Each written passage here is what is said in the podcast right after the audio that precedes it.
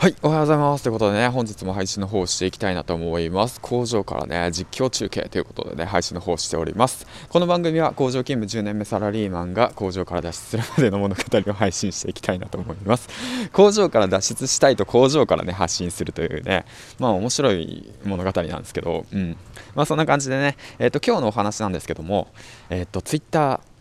伸び悩んでませんか？ということについてね、話していきたいなと思います。はい。えー、っとですね、まあ、僕自身ね、ツイッターをやり始めて、4月、3月ぐらいからね、今年の本格的にやり始めて、で、まあね、えっと、コツコツ配信の方しているわけなんですけども、今現時点でね、754人のフォロワーさんがいます。はい。で、えー、っとですね、で最近なんですけどもね、本当伸び悩んできてるんですよね。うん、で皆さんもね、ある一定数は伸びてるけど、なかなか伸びない、うん。っていう人たち多いかなと思うんですけども、その際にね、まあえー、っとちょっと振り返ってみたんですよね。うん、そしたらツイッターにも挙げたように、この3つ、ちょっと自分にもね、言えることがあったなと思ったんで、皆さんにね、シェアしていきたいなと思います。はい、ということで、1つ目が、一人語りをしている。2つ目が何が言いたいのかわからない。3つ目が弱み悩みを出さずに強がっている、うん、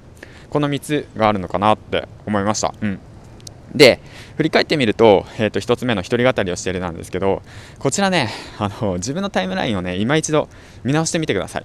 結構ねどうでもいいことだとか自分のことばかり話してませんか、うん、正直な話ねあのー、て言うんだろう見てる人たちにとっては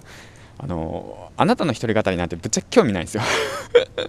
自分にも言う言うことなんですけどそれよりもなんか有益な情報だとかえーと、自分の悩みっていうものはこういった形で解決しましたよだとか、うん、その見ている人たちが求めているのは悩みやその痛みそして不安やそういった問題点を解決する方法だとか、うん。まあ、そういったねそういった有益な情報ですよね。そういったものを求めている。だからこそその自分のことじゃなくて相手のために、うん。あえっと、メッシ方向だったっけな、うん。まあ、そういった方相手のことにね自分を殺して相手のためにどれだけ情報を提供できるかっていうことにねちょっと,、えー、っとメインにコミットしてみたらいいんじゃないでしょうかっていうこと。で2つ目何が言いたいのかわからない。これなんですけども言いたいことがね多すぎちゃって何が言いたいのかわけがわからない条件になってしまうんですよね。うん。だからまあ僕にも言えることなんですけど本当ねこれねやってしまいがちであれもこれもとね興味あることがね散漫になってしまって増えちゃってあれもこれもと話してしまう。そうじゃなくて一つつのうんとことに言いたいことに1つだけ、うん、ワンメッセージワンアウトカムって言って1つのことに対して1つ、うん、伝えてあげるってこと。だから今回はフォロワー数が伸び悩んでるあなたに伝えたい3つのこと。みたいな感じでね、うん、3つ教えますよということでそういった形で、え、っと行動していく教えていくやっていくってことですね。で3つ目弱み悩みを出さずに強がっている。こちらもねよくあるんですけどもあの自分のね悩みやね弱みをね出さずにね強がっている。うんこれねなんか最初からねあの ドラゴンボールのスーパーサイヤ人4だったら悟空っていうその何て言うんだろうなドラゴンボールっていう物語つまらないじゃないですか。そうじゃなくてもう何て言うんだろうねありのままの自分を出しつつもその悩みは解決してる。方法だとか解決しましたよだとかそういった方法とかそういった物語を、えー、っとつぶやくっていうことも、まあ、一つの手なのかなって、まあ、思ってます。うん。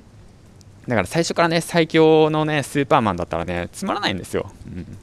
うん、悩んでるからこそその親しみがあるし悩んでるからこそえっと何て言うんだろうな共感を持てるっていう部分もあると思うのでそういったね自分のね強みは強みはね弱みをね隠さずに出していくっていうこともね必要かなって思ってます。はい